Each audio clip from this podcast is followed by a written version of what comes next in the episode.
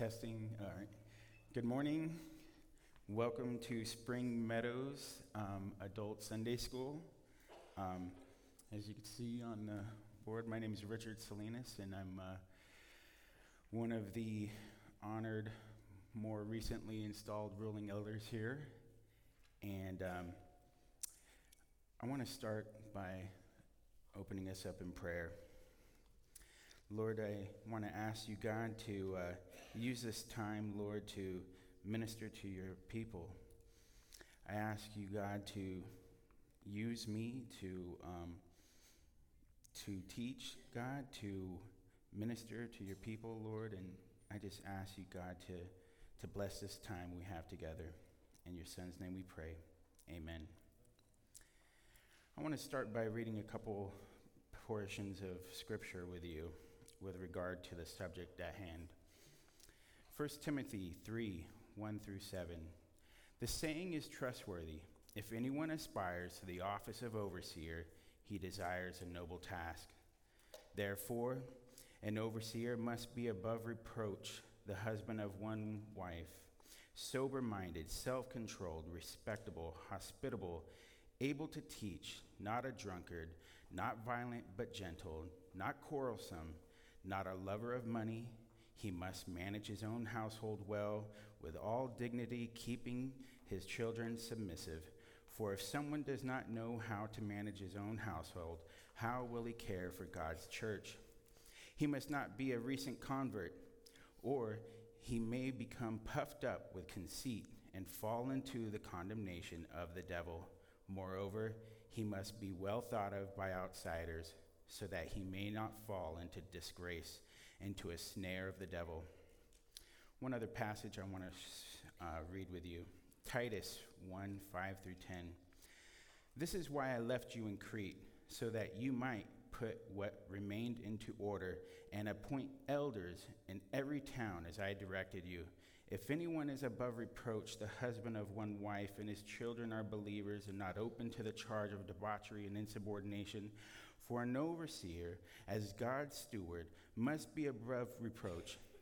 He must not be arrogant or quick tempered or a drunkard or violent or greedy for gain, but hospitable, a lover of good, self controlled, upright, holy, and disciplined. He must hold firm the trustworthy word as taught, so that he may be able to give instruction in sound doctrine and also to rebuke those who contradict it.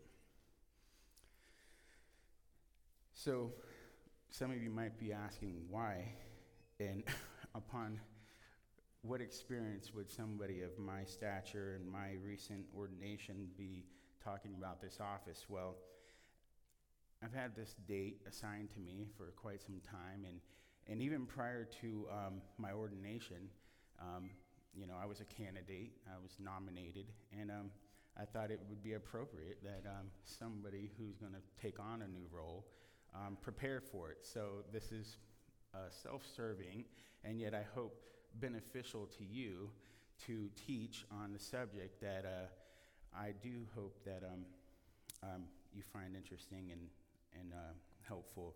Um, I will preface that a lot of what I will say is um, theoretical and aspirational. That is, I don't have the experience of, of a ruling elder. Um, because I have one whole session meeting under my belt. So, um, however, um, I do hope that this is of some service to you so that you know my heart as your newly installed elder.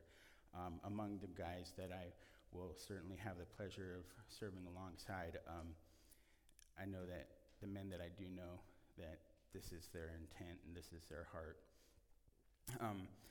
You know, I, I, I, think back upon the time prior to, to being in a Presbyterian church.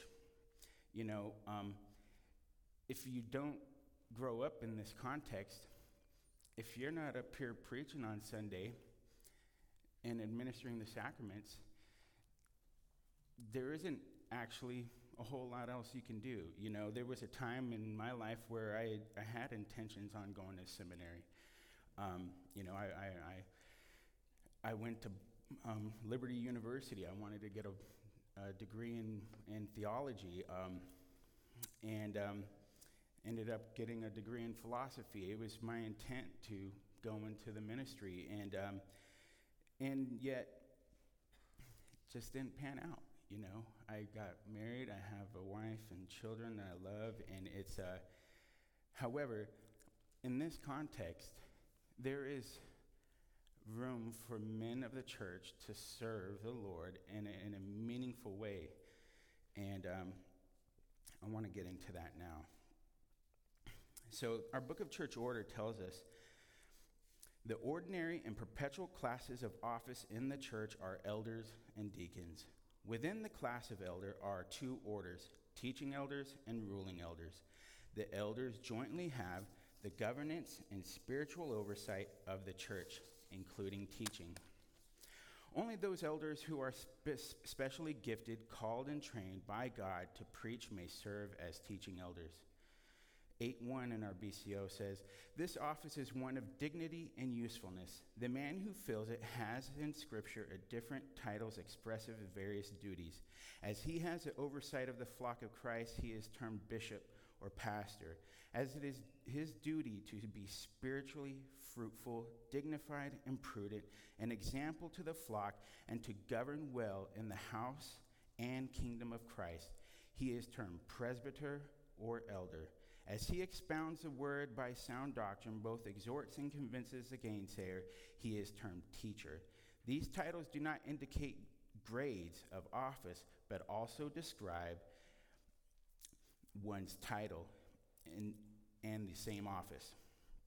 And that's what we call parity. That is, you have one office, two functions.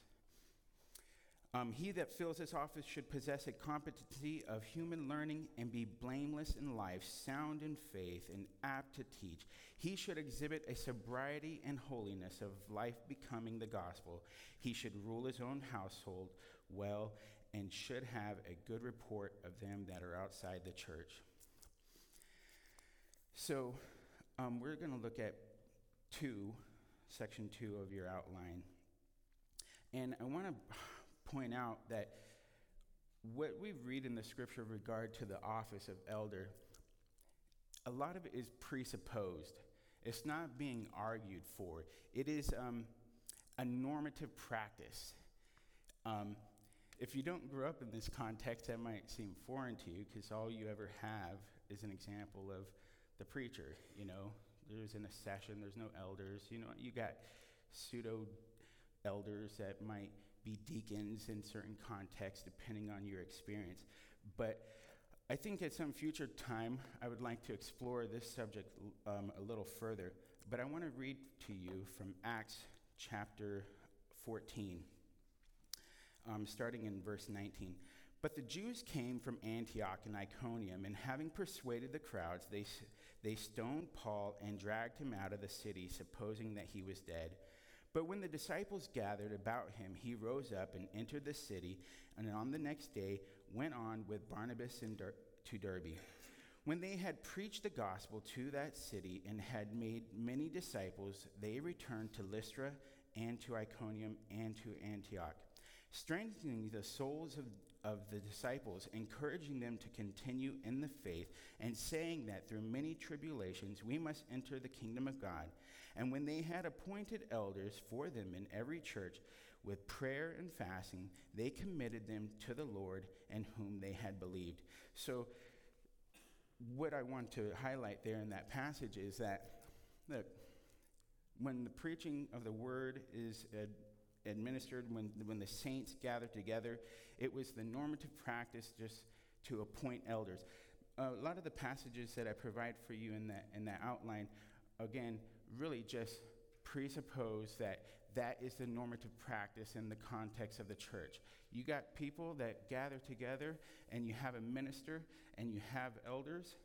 That is what a church is. And that's what they do. And I think in a future, a future lesson, I'd, I'd like to examine that the adoption of the synagogue system, uh, which came down from the Old Testament, because it is a very interesting subject. the ruling elders office was deeply rooted in biblical principles. The office was divinely instituted and had its origins in the apostolic practice of appointing elders in every church as regarded as recorded in Acts 14 and Titus 1:5. This biblical foundation shaped the character and significance of the ruling elder's role within the Presbyterian church. Excuse me one second. Miller, who is going to be Samuel Miller, was a Princeton theolog- uh, theologian, um, one of the founding members of the faculty, and he wrote a book titled The Ruling Elder. So, a lot of what we're going to be examining here is heavily um, derived from his book. Um, and, and, and, the subject matter that I was primarily concerned with, uh, what that I found helpful, was the absolute necessity of the ruling elder in the church and the nature and duties of the ruling elder. Miller says, Of this body, Christ alone as intimated before, is the head. He alone has a right to give laws to his church or to institute rites and ordinances for her observance. His will is the supreme guide for his professing people. His word, their code of laws, and his glory, their ultimate end. The authority of church officers is not original, but subordinate and delegated. That is, as they are his servants and act under his commission and in his name, they have power only to declare what the scriptures reveal as his will and to pronounce sentences, sentence according. If they attempt to establish any terms of communion other than those which his word warrants, or to undertake to exercise authority in manner which he has not authorized, they incur guilt and have no right to exact obedience. Furthermore, he says, in this sacred community, government is absolutely necessary. Even in perfect, holy, harmonious society of heaven, there is government. That is, there is law and authority under which the whole celestial family is united in perfect love and unmingled enjoyment. Much more important and indispensable is government among fallen, depraved men among whom it is impossible that the offenses will come, and to whom the discipline of the scriptural and pure ecclesiastical rule is one of the most precious means of grace. To think of maintaining any society, ecclesiastical or civil, without government in this depraved world would be to contradict every principle of reason and experience, as well as of Scripture. And to think of supporting government without officers to whom its functions may be entrusted would be to embrace the absurd hope of obtaining an end without the requisite means. So, what we gather from these passages is that in order to have order, to, to, to um, implement the, um, the, the spiritual benefits, there has to be a government. And I think we can all use our imagination and think of a context where things aren't ideal.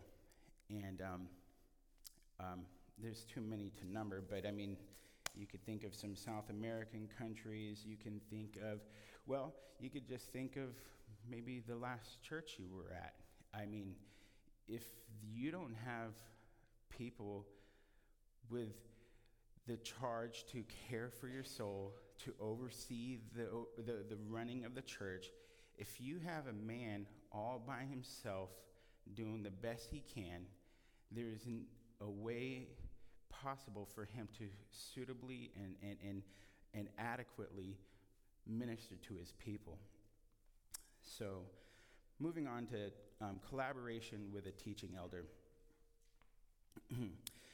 The ruling elder's role in office is collaborative in nature. Between ruling and teaching elders, envisioning a harmonious relationship where both teaching and ruling elders work together for the benefit of the congregation, this collaboration is not based on a hierarchy, but on a shared commitment to shepherding the flock. Ruling elders, in Miller's view, were not mere assistants to teaching elders. Rather, they were fellow elders with distinct yet complementary responsibilities. While teaching elders are primarily responsible for preaching and teaching, the ruling elders contribute to the broader pastoral care and governance of the church. This partnership provides a balanced and representative leadership scru- structure. The absolute necessity of the ruling elder lies in the establishment of a balanced ecclesiastical polity. That is our, how we govern this church. The church governance structure is one of which ruling elders work alongside teaching elders to form a comprehensive leadership team. Miller says, Now the question is, by whom shall all these multiplied, weighty, and indispensable services be performed? Besides the arduous work of public instruction and exhortation, who will attend to all the numberless and ever reoccurring details of inspection, warning, and visitation, which, is are so, which are so needful in every Christian community? Will any say that it is the duty of the pastor of each church to perform them all? The very suggestion is sub- absurd. It is physically impossible for him to do it. He cannot be everywhere and know everything. He cannot perform what is expected from him and at the same time to watch over his whole flock to fulfill every duty which the interests of the church demands. He must give himself to reading. He must prepare for the service of the pulpit. He must discharge his various public labors. He must employ much time in private in instructing and counseling those who apply to him for instruction and advice. He must act his part in concerns for the whole church with which he is connected. Now it is practical, practical for any man, however diligent and active, to do all this, and at the same time to for- perform the whole work of inspection and government over a congregation of the ordinary size. We might as well expect and demand any impossibility. And the great and merciful head of the church requires impossibilities of no man. And now, one of the things that I think are critical with regard to the the ideal of a elder ran church is we all are familiar with the potential dangers in which you have a single man bishop, one man overseeing all things in the church. There is there's a danger. And Miller warns us, he says, but even if it were reasonable or possible that a pastor should alone perform all these duties, should he be willing to undertake them? Or should the church be willing to commit them to him alone? We know that ministers are subject to the same frailties and imperfections as other men. We know too, that a love of preeminence and power is not only natural to them and common with others, but very early after the days of the apostles, this principle began to manifest itself in the reigning sin of ecclesiastics. It produced first prelacy and afterwards popery, which we are so long and so ignobly enslaved the church of Christ. This does not plainly show the folly and danger of yielding a despot over a whole church? Is it proper to entrust a single individual the weighty and complicated work of inspecting, trying, judging, admitting, condemning, excluding, and restoring without control? Should the members of a church consent that all their rights and privileges in reference to Christian communion be subject to the will of a single man as he has partiality, kindness, and favoritism on the one hand, or his caprice, prejudice, or passion on the other, might dictate such a mode of conducting the government of the church, to say nothing of its unscriptural character, is in the highest degree unreasonable and dangerous. The essential character of the office of whom we speak is that of ecclesiastical ruler. He that rules, let him do it with diligence, is the summary of his appropriate functions as laid down in Scripture. The teaching elder is indeed also a ruler. In addition to this, however, he is called to preach the gospel, administer the sacraments. But the particular department assigned to the ruling elder is to cooperate with the pastor in spiritual inspection and government. The scriptures, as we have seen, speak not only of pastors and teachers, but also of governments, of elders who rule well, not in labor and word and doctrine. So, what does a session do? participation in the session. With regard to the first, the public and formal duties of their office, they form a bench or a judicial court. That is, when we gather together as men who serve this church, we are in session. Um, it is called among us the church session, and in some other Presbyterian denominations, the consistory. Both expressions import a body of ecclesiastical men sitting and acting together as the representatives and for the benefit of the church.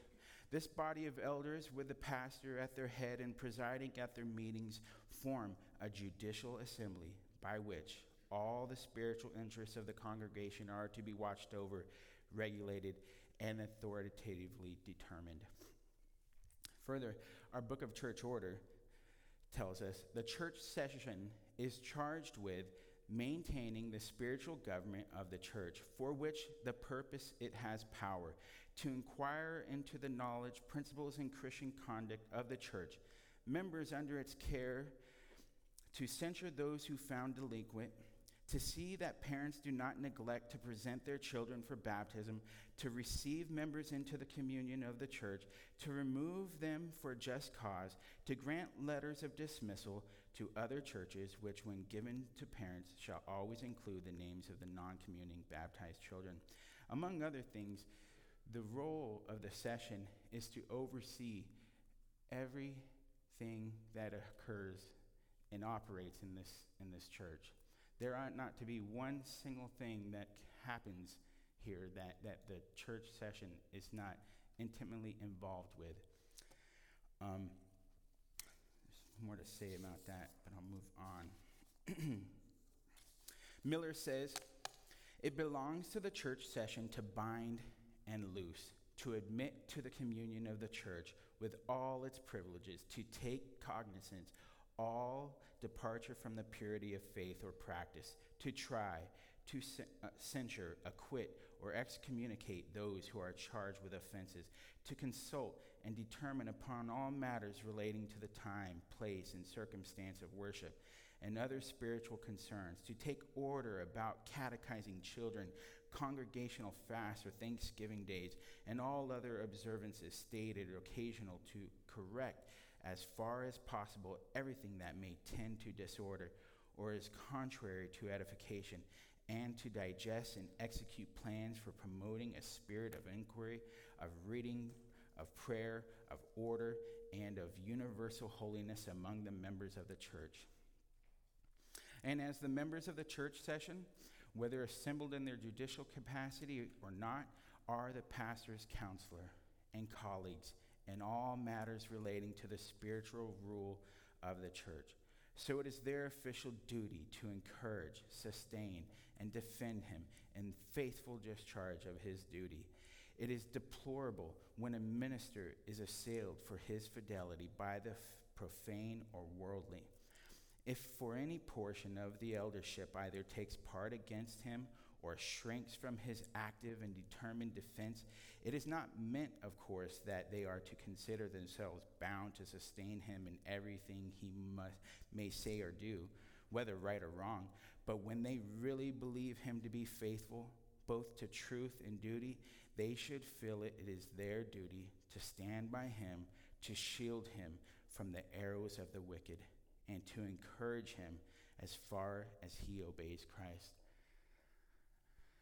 I don't see Tim in here, but I made a point to um, say I love him, and that is my aim to um, to defend him. You know, um, to encourage him.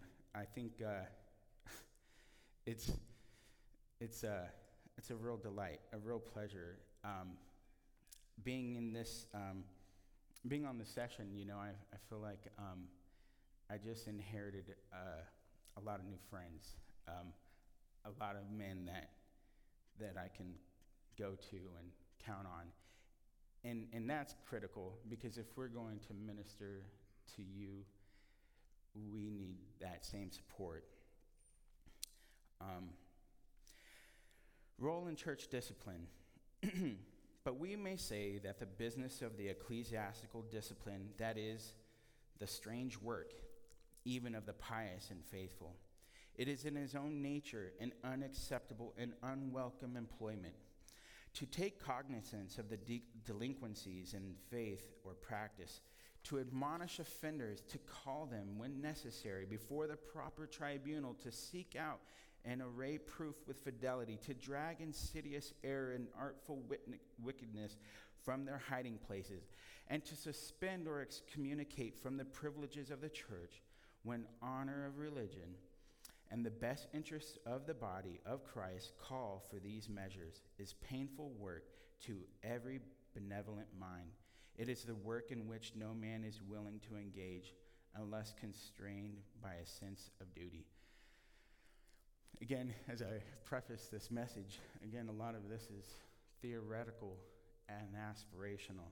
It is my, uh, my uh, desire to be able to um, execute these tasks in the event necessary, um, doing them alongside the men I serve with um, to do it soundly and appropriately and orderly it is no doubt true that the very suggestion or of the necessity and importance of discipline in the church is odious to many who bear the Christian name. The worldly and careless portion of every church consider the interposition of ecclesiastical inspection and authority in reference to the lives and conversation of its members as officious and offensive, meddling with private concerns. They would much rather retain their external standing as professors of religion and at the same time pursue their unhallowed pleasures without control. They never wish to see a minister as such except in the pulpit or in any church officer another place in the seat in the sanctuary. To such persons, the entire absence of the class of officer for which we are pleading together with the exercise of all their appropriate functions, would be a matter of felicitation rather than regret. Again, as I mentioned and, and, and allude to in my own experience,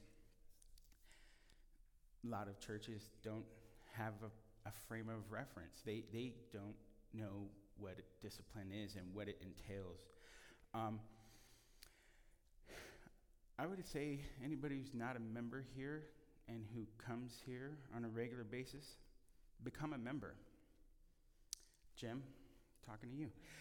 Church membership is an invitation from the member to the session to be involved in one another's life. When we take vows, we invite the session into our life. And there's benefits. The book of church order says in 6 3, all baptized persons are entitled to the watchful care, instruction, and government of the church, even though they are adults and have made no profession of faith are in Christ. 6 4 says, Those only who have made a profession of faith in Christ have been baptized and admitted to the session to the Lord's table are entitled to the rights and privileges of the church. That is, this is saying that to be a member of a church and be under the care and the governance of thereof is a benefit. And if you aren't one, you're, you're missing out. We all took vows when we became members. And one of which you, you might recall do you submit yourself to the government and discipline of the church and promise to study its purity and peace? But I need not to say to those who take their views of the Christian church and its real prosperity from the Bible and from the best experience that enlightened and faithful discipline is not only important, but absolutely essential to the purity and edification of the body of Christ. It ought to be regarded as one of the most precious means of grace by which offenders are humbled, softened, and brought to repentance their church purged of unworthy members, offenses removed, the honor of Christ promoted, real Christians stimulated and improved in their spiritual course, faithful testimony borne against error and crime, and the professing family of Christ made to appear holy and beautiful in the view of the world. Without wholesome discipline for removing offenses and excluding the corrupt and profane, there may be an assembly, but there cannot be a church. The truth is, the exercise of a faithful watch and care over the purity of each other in doctrine, worship, and in life is one of the principal purposes for which the Christian church was established, and on account of which it is highly prized by every enlightened believer. And I have no doubt my, it may be safely affirmed that a large part of all that is holy in the church at the present day, either in faith or practice, may be ascribed under God as much a sound ecclesiastical discipline as to the faithful preaching of the gospel. Miller also says, now, all serious and impartial readers of the Bible believe that besides the preaching of the gospel and the administration of the sacraments, there is very much to be done with promoting order, purity, edification of the church by the maintenance of scriptural discipline. They believe that the best interests of every ecclesiastical community requires that there be a constant and faithful inspection of all the members and families of the church, that the negligent be admonished, that the wanderers be reclaimed, that scandals be removed, that irregularities be corrected, that differences be reconciled, and every proper measure adopted to bind the whole body together by the ties of Christian purity. By this plan of employing a judicial class of ruling elders in each church to assist in council and government, in this plan we have provided a body of grave, pious, and prudent men associated with a pastor chosen out of the body of the church members, carrying with them in some measure the feelings and views of their constituents.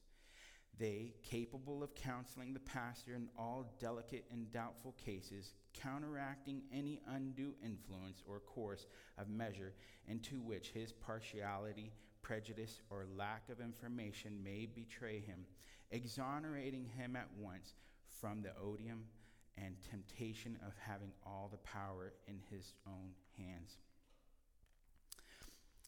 Man, I didn't get through very much. Um, the book of Church also tells us that being members of the church are subject to its discipline and entitled to the benefits thereof. That is, you know, when we think of discipline, we, we, we, it's a negative and, it, and, it's, and it's not. If we are a set apart people, if we are holy, if we are called out, and it is our desire to honor Christ, we welcome it. You, you are the benefactor of, of a people who are, are, who are called to care for your soul. And um, says it's for members. The power of which Christ has given the church is for building up and not for destruction. It is to be exercised as under a dispensation of mercy and not of wrath. As in the preaching of the word, the wicked are doctrinally separated from the good. So by, um, by this it acts the part of a tender mother, correcting her children for their good, that every one of them may be presented faultless in the day of the Lord. Discipline is systematic training under the authority of God's scripture. No communing or non communing member of the church should be allowed to stray from the scripture's discipline. Therefore, teaching elders must instruct the officers in discipline, instruct the congregation in discipline, jointly practice in the context of the congregation and courts. Ruling elders with close connection to the congregation are well positioned to address the matters of discipline. Their participation in the church session and decision making uh, processes ensure a balanced and just application of discipline when needed. As the BCO stated, discipline ought not to be, ought not to be punitive, but corrective. Ruling elders are to exercise discipline with a spirit of love and restoration, seeking the well being of the individual and the health of the entire church body. This duty is an expression of the ruling elders' pastoral concern for the spiritual vitality of the congregation. Upholding doctrinal standards. Preserving sound doctrine is of paramount importance and concern for the ruling elder. Ruling elders, working alongside teaching elders, play a critical role in upholding the doctrinal standards of the church. This collaborative effort ensures that the congregation remains steadfast in its adherence to the biblical truths and theological principles that they teach. So, how do we do that? We're going to witness an ordination today, and you guys are all witnesses to one that just occurred. I took a vow that says the following I was asked, Do you believe in the scriptures of the Old and New Testament as originally given to be the inerrant Word of God, the only infallible rule of faith and practice? Number two, do you sincerely receive and adopt the confession of faith and the catechisms of the church as containing the system of doctrine taught in the Holy Scriptures? And do you further promise that if any time you find yourself out of accord with any of the fundamentals of the system doctrine, you will, on your own initiative, make known to your session the change of which has taken place in your views since the assumption of your of this ordination vow? So what I'm getting at is I made a promise to you, to these people, to the men I serve alongside, to to uphold confessional fidelity, biblical fidelity. And um, what I would do is I would encourage you and your families to, to, to read your confessions, to, to go through the catechisms. That is how we guard our, th- th- these are our standards. They serve the church to weed off and, and, and, and defend us from error. Book of Church Order 8.3 says, It belongs to those in the office of elder, both severely and jointly, to watch diligently over the flock committed to his charge, that no corruption of doctrine or morals enter therein. They must exercise government and discipline and take oversight not only of the spiritual interests of the particular church, but also the church generally, when called thereunto. They should visit the people at their homes, especially the sick. They should instruct the ignorant comfort the mourner, nourish and guard the children of the church. They should set a worthy example to the flock entrusted to their care by z- their zeal to evangelize the unconverted, make disciples, and demonstrate hospitality. We encourage the people to study and use the confessions and catechisms of our church to benefit and, and edification for themselves and their children. That is, as an elder and shepherd, we are to be diligent in making it our business to know what's going on in the church. We are to be on guard of any error that requires correction and be willing and able to address issues with earnest and urgency, yet in a spirit of wisdom, prudence, and in concert with fellow members of the session. Preserving and promoting sound doctrine is a crucial aspect of the ruling elder's duty. In collaboration with the teaching elders, ruling elders are responsible for upholding the doctrinal, doctrinal standards of the church. This duty involves a commitment to biblical truth and the defense of the essential doctrines that define the identity and beliefs of the Presbyterian Church. Lastly, representatives of the congregation. The ruling elder's role as representative of the congregation, elected and from the local congregation, provide a vital link between the people and the church leadership. This representation is crucial for maintaining a, connection between the leadership and the diverse needs and perspectives of the congregation. Again, I'll remind you um, I was nominated, and, and um, and a couple of you guys, I, I said thanks, but no thanks. And um, I took some persuading um, because at the end of the day, I was encouraged and, and, and it's my aim to, to serve you. I was nominated, trained, examined, elected, and installed to represent, oversee, and shepherd the people of this particular church. The ruling elder's role is not merely administrative, it is deeply relational. Ruling elders are to understand and reflect the needs, concerns, and aspirations of the congregation in the decision making process of the church. This representative function contributes to a more responsive and accountable leadership. Ruling elders are not isolated from the experience of the congregation, rather, they are to be intimately connected to the life of the church and community. Though this representation, the ruling elder's office is a means of fostering unity and understanding within the body of believers.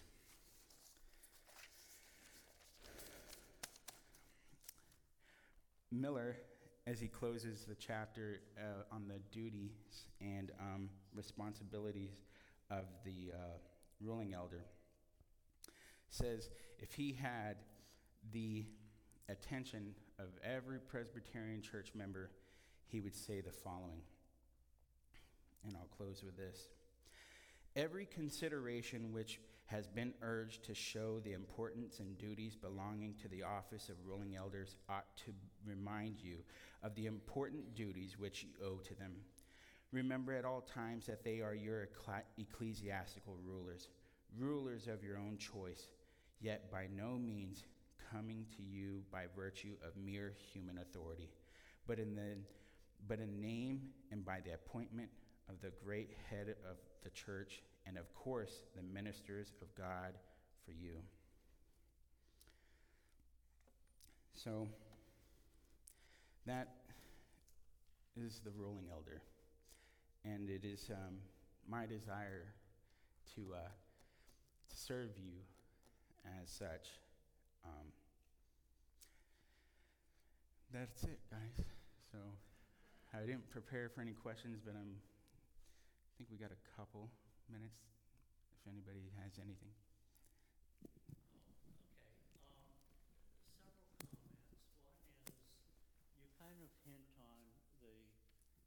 You kind of hint on the superiority of Presbyterian polity over Episcopalian. And yet, I think you can make a very strong argument for a uh, Episcopalian polity. Uh, I don't agree with it, but I think that it does exist.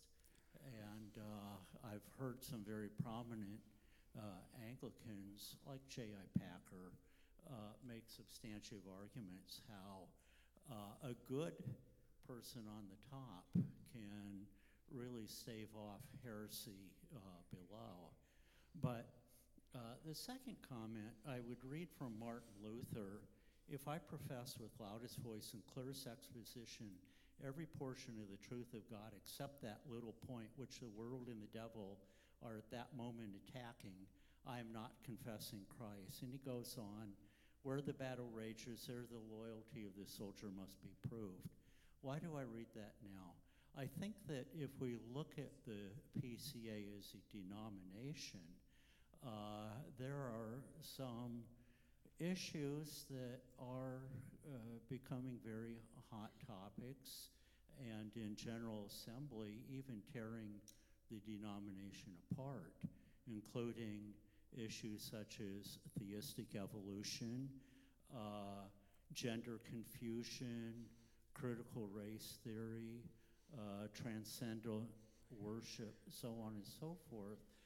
And uh, if you look at General Assembly, uh, you can see that there is a pol- polarity between academics and the uh, ruling elder on the street. And it, it has been the salvation of conservatism in the PCA that there are ruling elders that have uh, gone and stood up. So while you talk about doctrinal integrity within the congregation, um, I think there's a vital aspect of taking the real battle, as Luther said, where it's raging, to the General Assembly and uh, the necessity of ruling elders standing up against those issues that are literally ripping our denomination apart.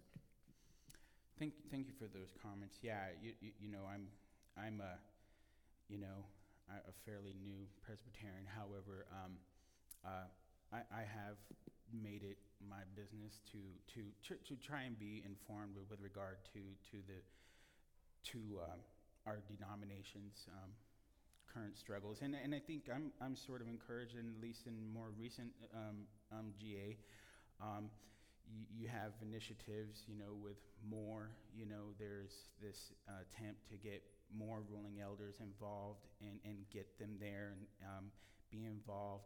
Um, there's lots of resources. Uh, you know, there's there, has been some recent amendments to the BCO that that that are getting us into um, a direction that addresses some of this moral confusion that that is around. Um, however, you, you, know, I think with with a lot of the men that that serve our denomination, I, I think that if we really really stand on our standards, they are adequate and sufficient in in answering and and um, you know uh, addressing the, the, the, the, trials of our day. However, we, we as a people have to be um, willing and able to, to combat that as it comes up. And uh, again, um, I have lots to learn, you know. So, um, you know, I'll, I'll, I'll, I'll, say what I say with regard to what I am able to uh, speak on um, because as I mentioned as I started, I, have got one whole session meeting under my belt.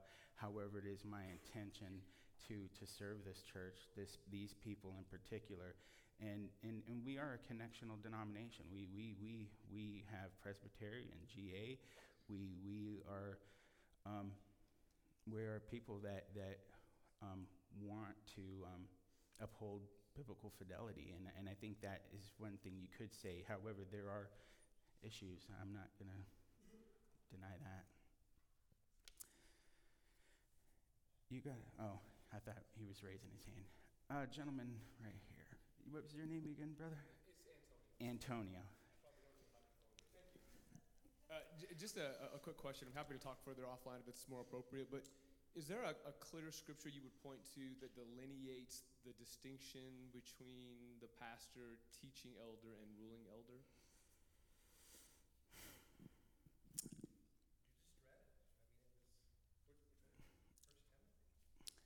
Well, I think